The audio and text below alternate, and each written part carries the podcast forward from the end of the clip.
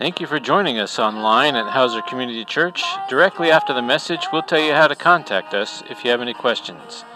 Now let's join the speaker as he begins his sermon. Condition apart from Christ. It tells us that we are dead in sins and trespasses. It reveals that we're saved by grace and grace alone, nothing else. But it also reveals how we should be living because we have received that grace. Romans is an explanation of all the things, or a lot of the things that Jesus has done for us.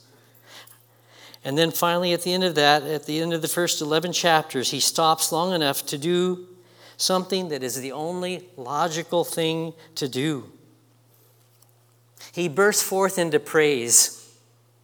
His understanding of those things of God that he's been explaining in the first 11 chapters are so thrilling to him that he bursts forth into praise. He can't help it. His understanding of the things of God cause him to worship God. Listen to what he says here. He says, Oh, what a wonderful God we have! How great are his riches and his wisdom and knowledge! How impossible it is for us to understand his decisions and his methods. For who can know what the Lord is thinking? Who knows enough to be his counselor? And who could ever give him so much that he would have to pay it back? For everything comes from him, everything exists by his power and is intended for his glory. To him be glory forever and ever. Amen. Someone said his theology, his understanding of the things of God, produces doxology, that is, the worship of God. And that conclusion at the end of chapter 11 is important because that's really the introduction to the verses that we're looking at this morning. It takes us right into Romans chapter 12, verses 1 and 2, which I'm going to read now out of the English Standard Version, which is your Pew Bible version. It says, I appeal to you, therefore, brothers, by the mercies of God, to present your bodies as a living sacrifice. By the way, women, it's brothers and sisters. It's not just the brothers. Present your bodies as a living sacrifice, holy and acceptable to God, which is your spiritual worship. Do not be conformed to this world, but be transformed by the renewal of your mind, that by testing you may discern what is the will of God, what is the good and acceptable and perfect. So, in those two verses, we see three things. We see what is expected of us as believers why we should be doing what is expected of us, and then finally we see how we're to go about doing that. And after we understand these verses, our lives should really never be the same. We cannot really hear what Paul has to say here and then just disregard his teaching and ignore it, and then really consider ourselves to be followers of Jesus Christ. Once we become Christians, everything changes, is supposed to change in your life. Yes, it will be gradual, believe me. I know that probably better than anyone. I'm one of the slowest learners of all. It's very gradual sometimes. But if your life isn't changing or does not change, there's something you have not understood. You haven't grasped the gospel, or it hasn't grasped you, because it changes everything. And the first thing we see here in verse 1 is what we are to do, what we are called to offer to God. We're called to offer our bodies as living sacrifices to God. Author and pastor Richard Halverson, he was the chaplain to the United States Senate back in the 1980s and 1990s. And one time he was telling the story of a, a conference where he was at. He was closed a message where he was talking about giving our bodies as the uh, presenting our bodies being as they are the temple of the Holy Spirit. And as he closed that message, he invited anyone who wanted to present their bodies as a living sacrifice to stand. He said the first person to stand was a lovely elderly woman who graciously arose quickly and was soon followed by several others. After the service, he made his way to this woman and he asked her, why she had been so quick to rise. She said, Dick, I'm 88 years old. I've been a church member all of my life, but I never knew until tonight that God wanted my body. And I stood quickly because I don't have very much time left. And none of us in this room know how much time we have left, do we? Maybe far less than we think. But for right now, in this part of the verse, what we need to see that this is an urgent appeal from Paul, from God through Paul, an appeal that I think at least borders on a command. It's certainly more than a suggestion. If you're a Christian, you're called to present your body to God as a living sacrifice. You're to give it back to Him. Somebody said the problem with living sacrifice is that uh, all too often, what do we do? We get up and off the altar, don't we? And I think the Apostle Paul could relate to that because he explains back in chapter 7 of Romans, he says, I do what I don't want to do, and I don't do what I want to do. Anybody else experience that? About 24 7, except when I'm sleeping, maybe. Then I do what my wife doesn't want me to do, snore and things like that. We live all the way, all, all our lives seems to be like that. But Paul could relate to us. Paul's like that himself. He says that. I think what he's doing there is he's explaining that he is there with us in our experience of trying to live for God. He's not trying to give us some pie in the sky theology. He's saying, This is real life. This is how I live it, but this is what we need to be doing. He understands that we need to be living for God right here, right now, giving ourselves to Him now and committing ourselves to Him for the rest of our lives because this life is the arena where we live out our faith. We're to be like those early Christians who allowed themselves to be eaten alive by lions as entertainment for the godless rather than to deny Jesus Christ. And those early Christians were not always men and women, sometimes they were just children. By faith, though, they understood that this life is not the only life, and nor is it the most important life. They didn't know or care about things like bucket lists like we have today. Their bucket list was comprised of the glories of heaven and the comfort of Jesus. And they became, like Jesus himself, living sacrifices. They didn't consider themselves too good or too important to give their lives to God. So, this appeal in verse 1 to present ourselves is for all Christians, all people. Everyone, if you're a believer here this morning, it's for you. It's not just for the priests or the pastors or the elders or the Sunday school teachers or the missionaries. It doesn't matter who you are, how rich you are, how poor you are, how old you are, how young you are, if you're famous or infamous or unfamous, it doesn't matter. God expects the same offering from each and every one of us. If you have been saved, He's calling on you to offer your body back to Him, a living sacrifice. That's what we're called to do in verse 1. The second thing that we see in verse 1 is why we should be doing this. Why should we offer our bodies back to God? And Paul gives us here two main reasons that we as Christians should be offering ourselves, our bodies, back to God. And the first reason is because of all that God has done for us. Now, that's expressed different ways in different translations. If you have the King James or the ESV, it says, by the mercies of God. If you have the New International Version, it says, in view of God's mercy. The New Living Translation explains it this way it says, because of all that God has done for you, give yourself back to God. In other words, just to begin with, in part, because of all those things you would have read if you had read through the first 11 chapters of Romans all those things that God has done for us are reason for us to give ourselves back to Him. Those things caused Him to beseech us or to appeal to us, to implore us to give ourselves back to God. So, if we were to turn back to Romans chapter 8, you would see just a few things there that He's done for us. In verses 28 through 30, I'll read them. You're welcome to follow along or just listen. And we know that God causes everything to work together for the good of those who love God and are called according to his purpose for them. For God knew his people in advance, and he chose them to become like his son, so that his son would be the firstborn with many brothers and sisters.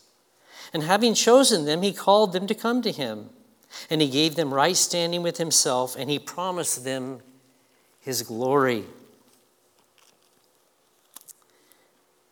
He chose us before we were even created.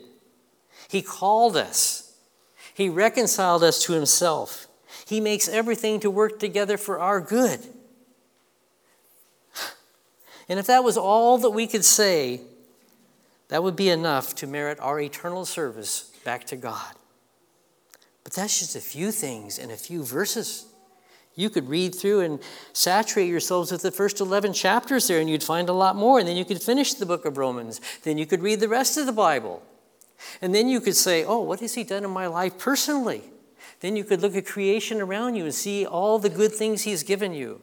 Then you could look at the lives of others. And when we do all that, is that not reason enough to give ourselves back to God fully? We owe Him everything. Remember the story of Pinocchio? Geppetto is a poor Italian woodcarver, and he wanted a son so bad that he carved a wooden puppet and he named it Pinocchio. And he really wished that Pinocchio could become a real boy. And as a result of his wish, a fairy visits him, visits the workshop, and brings Pinocchio to life. But Pinocchio is still wood, he's not flesh and blood. Now, if you want to read the rest of the story, that's fine. Not here, please. Read it at home. Think about it. There's a lot of interesting spiritual parallels there because the author of that book was a theologian. He went to seminary. I don't know how much he learned there, but he was a theologian. But for right now, we just want to see one thing out of that story. If Geppetto had not made Pinocchio, Pinocchio would never even have existed. He might have ended up being a piece of firewood or a piece of furniture. Pinocchio owed his very existence to Geppetto. Everything. He should have been grateful. He should have worshiped Geppetto with every splinter of his being. He should have gone, not gone off from school. He should have gone to school and not ran off. He should have done everything in the world to please the one who carved him because if he hadn't, Pinocchio wouldn't even have existed. And in the same way, you and I owe our God everything because without Him we would not exist. If He hadn't created our first parents out of the dust of the earth, we wouldn't be here. And God only wants the very best for each one of us as well. He's provided everything we need for this life and the life to come. That doesn't mean that we're not going to have hard times. Doesn't mean we're not going to suffer. It doesn't mean that we might not be persecuted. What it does mean is those Christ, that we as Christians, we have the Holy Spirit, like those early Christians, to carry us through our trials. So it's because of all these things that God has done for us that we're to wish, worship Him by giving our bodies back to Him as living sacrifices. Now, Paul gives us a second reason in that same verse as well. In verse 1, he says, Because this is acceptable to God as worship. That's a good reason. It's acceptable to God that we, you and I, give ourselves back to Him. Charles Spurgeon reminds us that God never accepted dead sacrifices in the Old Testament. Animal sacrifices had to be alive, and then they had to be put to death. That's what made them a sacrifice. And when people brought those Old Testament sacrifices, they were to be the best of the flock. They were not to be just any old sacrifice that they chose. If you look at the book of Malachi, the last book in the Old Testament, verses uh, 8 and 9, God is speaking to the people there. He says, When you give blind animals as sacrifices, isn't that wrong? And isn't it wrong to offer animals that are crippled and diseased? He says, try giving gifts like that to your governor and see how they are like how they are pleased with that, says the Lord Almighty. You and I who have been born again, we've been given new life, and now we're to give that life back to God. The gospel of Jesus Christ in our age is a lot of times distorted. Sometimes it seems that few people seem to really understand the gospel of Jesus Christ. Otherwise, this church would be packed out. The gospel has been contaminated with personal opinions. Some of you remember Tim's t shirt. He wears these t shirts up here every week, right? Last week said, Give them the gospel, not your opinions. And I would add, not your opinion of what the gospel means. You need to know what it means, not your opinion of what it means. You have to know the gospel. God doesn't need you and I to make the gospel more or less attractive by adding to or taking away from it. He calls us to present Jesus as the way, the truth, and the life. And if we water down the gospel, yeah, they may want our Jesus, but what happens is that is not the Jesus of the Bible. We want them to accept the Jesus of the Bible. Becoming a Christian involves a lot more than saying a bunch of carefully crafted words. If the words don't reflect the Jesus of the Bible, if they don't reflect what's really taking place in our hearts, they become worthless. You see, when you believe in Jesus, He will change you. Sometimes it seems like we as Christians, we've lost our bearings when it comes to following Jesus. We think that maybe Jesus should be following us wherever we go into worldliness rather than us following Him out of worldliness. Pastor John MacArthur puts it bluntly when he says, It seems evangelicals no longer believe that worldliness is a sin. So, as important as it is that we give God our money and our time and all of our skills, it's, that's important that we give Him, most important, that we give Him ourselves, everything, our bodies. Okay, so how do we do that? Verse 2 tells us. This is where the rubber meets the road. Now, we all, I think, have to agree that what Paul says here is true. We owe everything to God. The Word of God declares it to be that way. Logic even demands it. He says, This is your reasonable service. It only makes sense. Our hearts know it, but our minds cry out, Oh, how do I do that? How am I supposed to do that, Paul? What do you mean? What should we be doing? And Paul's response is twofold. In one single verse, he gives us both the do's and the don'ts. Look at verse 2, where he tells us what to do and what not to do. First, he writes us a don't list, and it is short. Do not be conformed to the world as I studied that, I thought, I wonder what that meant to the Roman church. How were they not to be conformed to the world? What did that mean to them? What was the world like in their, their day? What challenges did they face? And then it dawned on me, I really don't need to know that. What it means exactly the same thing as it does for us today.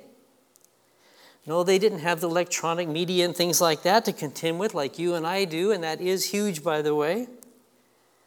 But they did have unbelievers trying to draw them away from the faith. They did have the enemy of God and his host of demons fighting against them. They did have the world as Paul has described it in chapter 1 of Romans. The world that he warns us about is not the planet itself, it's people.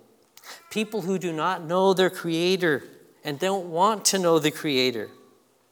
People who create their own gods, who worship the creation rather than the creator. People who live in sexual immorality. People who do things that should never be done, and what they want is for you and I to join in with them and accept their values, accept their lifestyle as our standards. We contend with the same things that we do, don't they? If we don't, you're not looking around very much. One pastor wrote Worldliness is whatever makes sin look normal, and righteousness look strange. I think that's a pretty good summary of what Paul has been trying to say, say here by the world. So let me try and refine that into one sentence what it means to not be conformed to the world. Not being conformed to the world means not accepting the values and standards and practices of unbelievers as ours. Not accepting or adopting the ungodly values and practices of unbelievers as our standards. That's the difference. Many years ago, a commentator named A.W. Pink wrote that the children of God have become infected with the spirit of the world. I think he's right. We've become experts at fudging, haven't we? We can figure out ways to do just about whatever we want to do that the world does, but we don't want to call it sin, do we? We think we can do whatever they do, and if anybody says anything about it, what do we do? That's legalism. You know what that tells somebody? It tells them two things that we don't understand what legalism means, and it tells them we don't understand what holiness means. Obeying God is not legalism. Obeying God is a pleasing thing, it's a good thing, it's what He calls us to do. It's not legalism. You're not trying to win your salvation, you do it because you are saved. You cannot be saved by doing anything, but there's a lot of things we need to be doing because we are saved. We're to follow the standards that God sets, not society standards. It doesn't matter what brand of jeans you wear. God doesn't care about that. What matters is, to Him is that we are fully clothed and we're in our right minds. It doesn't matter that you enjoy sports. Sports are not a problem. Paul apparently enjoyed sports. He uses them as illustrations a lot, but they can be a problem if they take the place of God. When they're more important to you than church is. I have a friend who sends me posters, sometimes several times a day, good, poignant, poignant posters. One of them a while back said, Church should be our excuse for missing everything else. That's true. We should be willing to miss other things to go to church, not willing to miss church to go to other things. The problem is when we take our eyes off the prize of God in order to get the prize of man. Well, what are we to do then? What does he mean here? How are we to separate ourselves from the world? When pioneer missionary Hudson Taylor was traveling around China with one of his fellow missionaries, they were speaking to a group of people, and the priest of those people wanted them to meet a holy man. And of course, they agreed. They wanted to know what's a holy person look like? What's a holy man look like? And so they followed these priests into the recesses of their temple, up to a wall with an opening in it just large enough for a man's hand to fit through. And the priest pointed to that slot and they said, Look in there, and you will see a holy man. One at a time they looked, and then as their eyes adjusted to the darkness, they could see a man sitting there, silent, motionless, in a chamber with no doors and no windows. And then, to their horror, they realized that this man had willingly allowed himself to be walled off from the rest of the world. His only contact with the outside world was that small slot where he could get a little food, a little water, and a little light might pass through there. And there he sat day after day, year after year, unwashed, unkempt, seeing and hearing very little talking to no one, pursuing his salvation by separating himself from the world. Well, he was separated from the world, but he was not holy. The only thing that makes a person holy is the blood of Jesus Christ. Physical separation like that is not holiness, it's spiritual separation that God is concerned with. How do we separate ourselves in from the world so that we will not be being conformed to the world? So that we won't be accepting their values and their standards? Let's see what Paul has to say then in the next part of verse 2. Let's look at the do. He says, Do be transformed by the renewing of your minds. Oh, Paul. Thank you, Paul. Renew my mind. Oh, Paul, by the way, how do we do that? How do I do that? It's one thing to tell me to do it, but how do I do it? Now, Paul is mysteriously clear here when he tells us how we are to go about renewing our minds. And I say mysteriously clear because I believe he does give us the answer, but only if we think about it. He helps us to figure it out when he writes that you may prove what is that good and acceptable and perfect will of God. Well, how do we prove the good and acceptable and perfect will of God? Now, that word prove there carries the idea of discerning or seeing. How do we see what is the good and acceptable and perfect will of God? Well, you know what? It doesn't come from out there anywhere. You can't leave this building and find it out there. You see some beauty and order in creation, but you're not going to find the perfect will of God out there. It doesn't come from within here anywhere, I can tell you that. And if you think you have it within you to find the perfect will of God without the, the word, remember this. The heart of deceitful is the heart of man is deceitful above all things. You're deceiving yourselves. There's only one way that I know that we can personally know and prove the will of God. And what is it? By the Word of God. The Word of God. That's the only way. That's the only tool we possess, the written Word of God. By the only means we possess is the Spirit of God living inside of us and living and helping us to live it out, guiding us and helping us, helping us to comprehend the Word. The Word.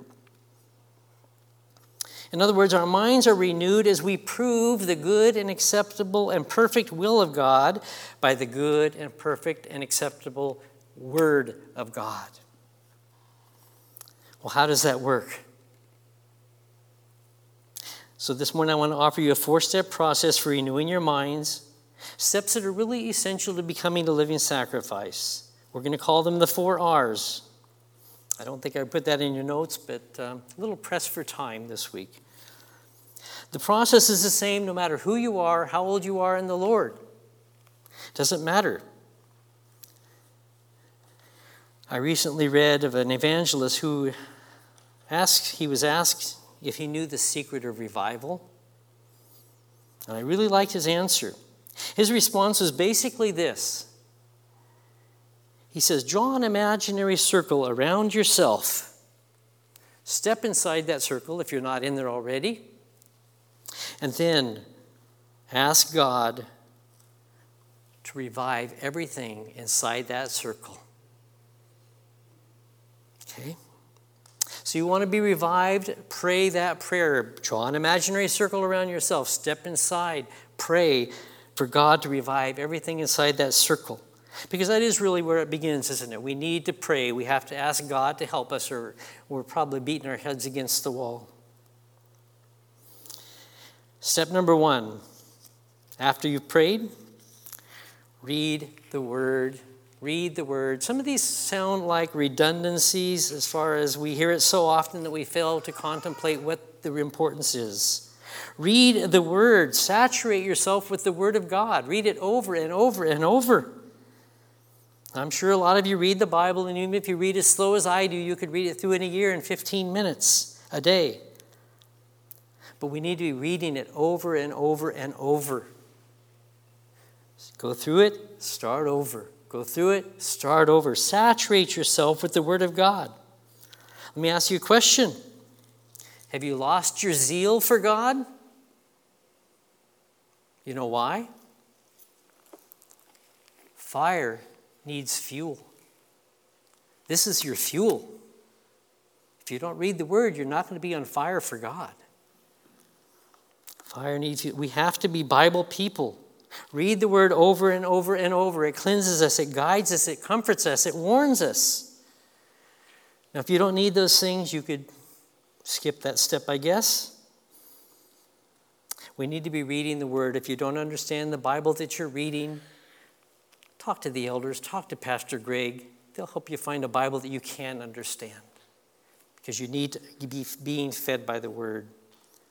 Never underestimate the importance of reading the Word of God. It is God's voice speaking to us. If you want to know what He says, that's it. Secondly, step two, then, reflect on the Word. Now, this is something a lot of us don't do very often. We read the word, we try to get through it. Okay, I've done that. Now I can go on to what I really need to be doing in life. But we're supposed to be thinking about the word as we read it. You know, I've discovered in the last several years, I've discovered a whole bunch of new verses that were not in my Bible as I've read it over the years. I said, Where did that verse come from? That wasn't there the last time I read it through. Where did that verse come from? Because maybe I'm thinking a little bit more.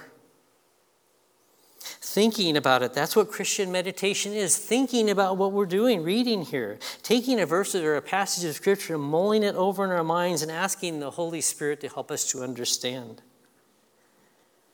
And we know our lives can be busy, we know they can be confusing, we know we have difficult times. But God knows our hearts and He knows what we need, so we ask Him to allow to, to speak to us through His Word. So read the Word, think about what it means. That's Christian meditation. Never underestimate the value of reading the Word, never underestimate the value of reflecting on the Word. Read, reflect. Thirdly, remember the Word. Remember the Word. You're going to hate this, aren't you? Memorization. Okay, I'm using that term very loosely. I'll try to explain what I mean there. We need to memorize the word. We need to know the word. Now, I'm going to tell you a little story here. I began memorizing when I was in my mid 20s. I just started walking with the Lord. I was attending a Bible study from Pastor Turkington from the Charleston Church, if any of you knew him. And we'd go to the Bible study every Thursday night. Now, it's important for you to understand something. Before that time, I was a, you can call me a hippie. That's what I was. I mean, I lived on the communes and I was into drugs and the new age thinking and all that kind of stuff. And my mind was really, really burnt out from drugs, from LSD. Now you know my whole story in a nutshell. Don't comment on that. So my mind was burned out. I really couldn't think very clearly. You can ask a couple of people in this room and they'll tell you. In fact, one of them might tell you I still don't think very clearly at times. Okay? So when I was picking up a friend for this Bible study, I was driving my old Volkswagen bus, wonderful bus. And I had 15 or 20 of these three by five cards with memory verses on them. And I said, Antoinette, that's the friend that I was taking to the Bible study that night. Antoinette, ask me one of these, any of them. And I could tell her any verse she asked me. And I was so excited to be able to do that, that I could actually quote back scriptures, that I could memorize after all that I had been through. Then I went on to Bible school. had to memorize there a little bit more, and, and over the years, memory work has kind of become part of my life. You say, well, why do I need to do that? Why do I need to remember?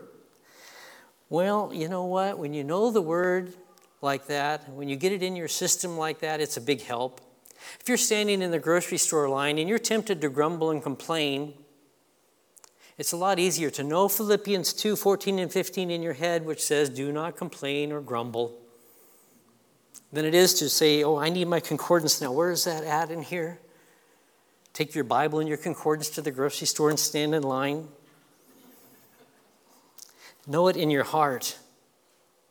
It's pretty hard to be afraid when you know Proverbs 18:10, the name of the Lord is a strong tower. The righteous runneth into it and is safe.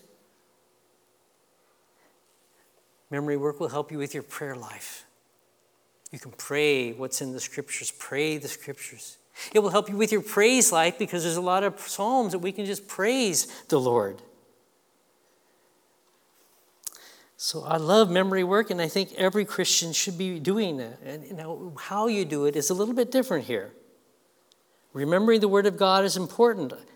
I personally like word for word memorization, but I'm not convinced that it's the only way or even the best way. What God wants is for you to remember His instructions. That's the important thing. And if you were just to remember, okay, I know that's in chapter 14 of Romans, I don't think God is real concerned that you know the verse number.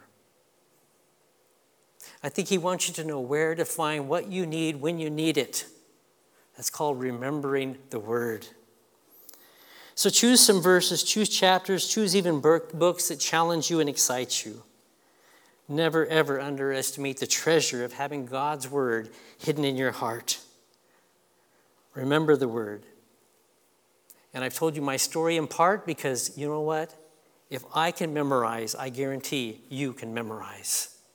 Guaranteed.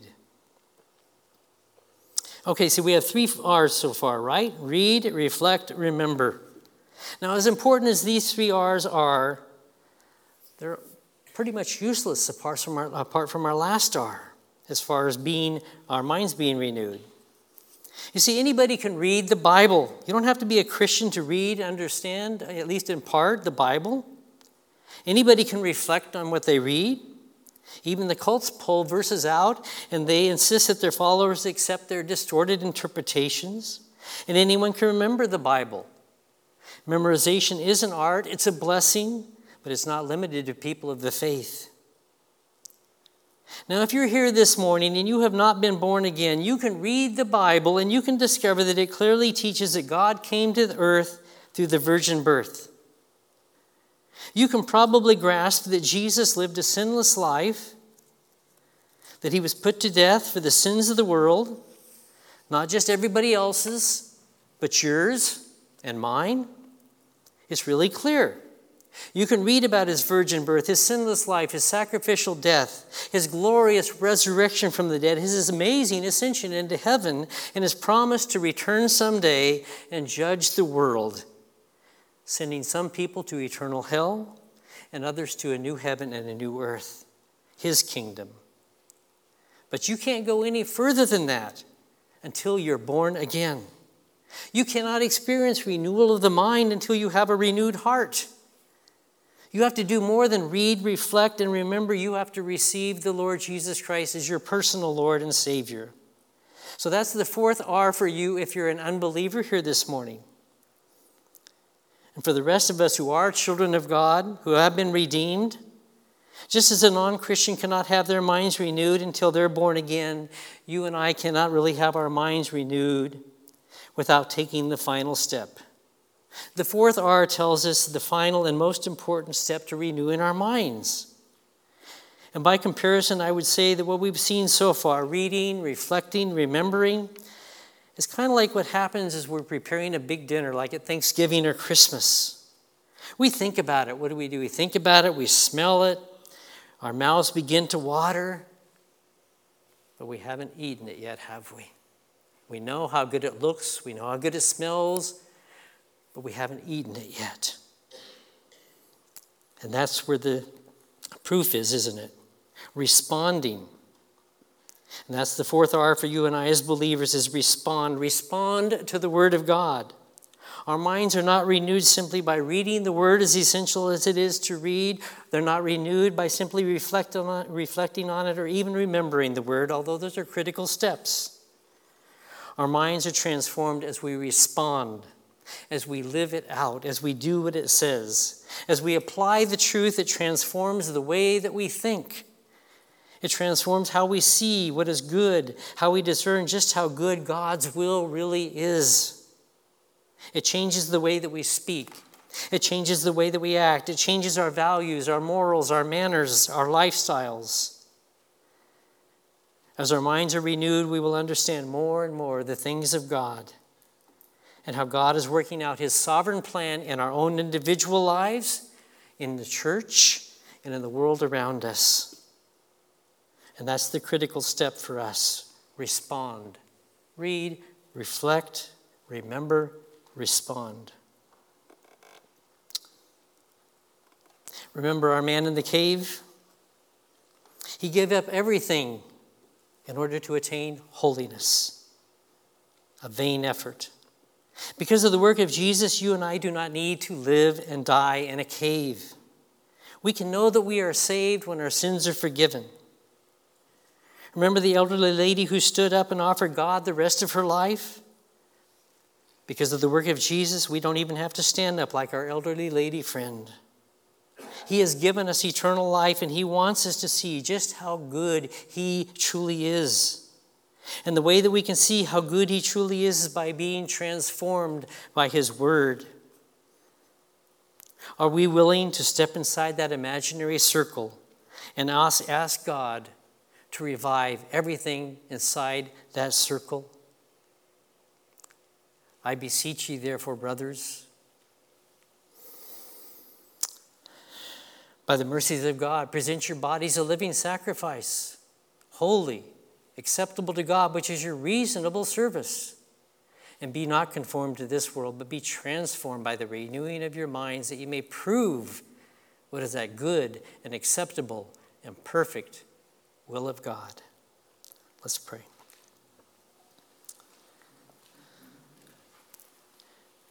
Father, we would know nothing of this message, your message to us, if you had not given us your word. We would understand even less if we had your word and didn't have your spirit. Lord, we're so thankful for the message that you've given us, for the Holy Spirit that you've given us. We're so thankful for you sending Jesus to die on the cross for our sins and to redeem us. We ask now that you help each one of us here this morning to step inside that circle maybe for the first time, maybe for the thousandth time, and devote ourselves to you. For we ask it in Christ's name. Amen. Thank you for joining us at Hauser Community Church Online. Check back next week for the next unpacking of the Word of God. Please feel free to contact us with any questions you might have about the message or for Pastor at area code 541 756 2591 or email us at pray at hauserchurch.org. Again, that's P R A Y at H A U S E R C H U R C H Our address is 69411 Wildwood Road, North Bend, Oregon 97459. Remember, if you're seeking the truth, it will set you free, and that truth is Jesus Christ.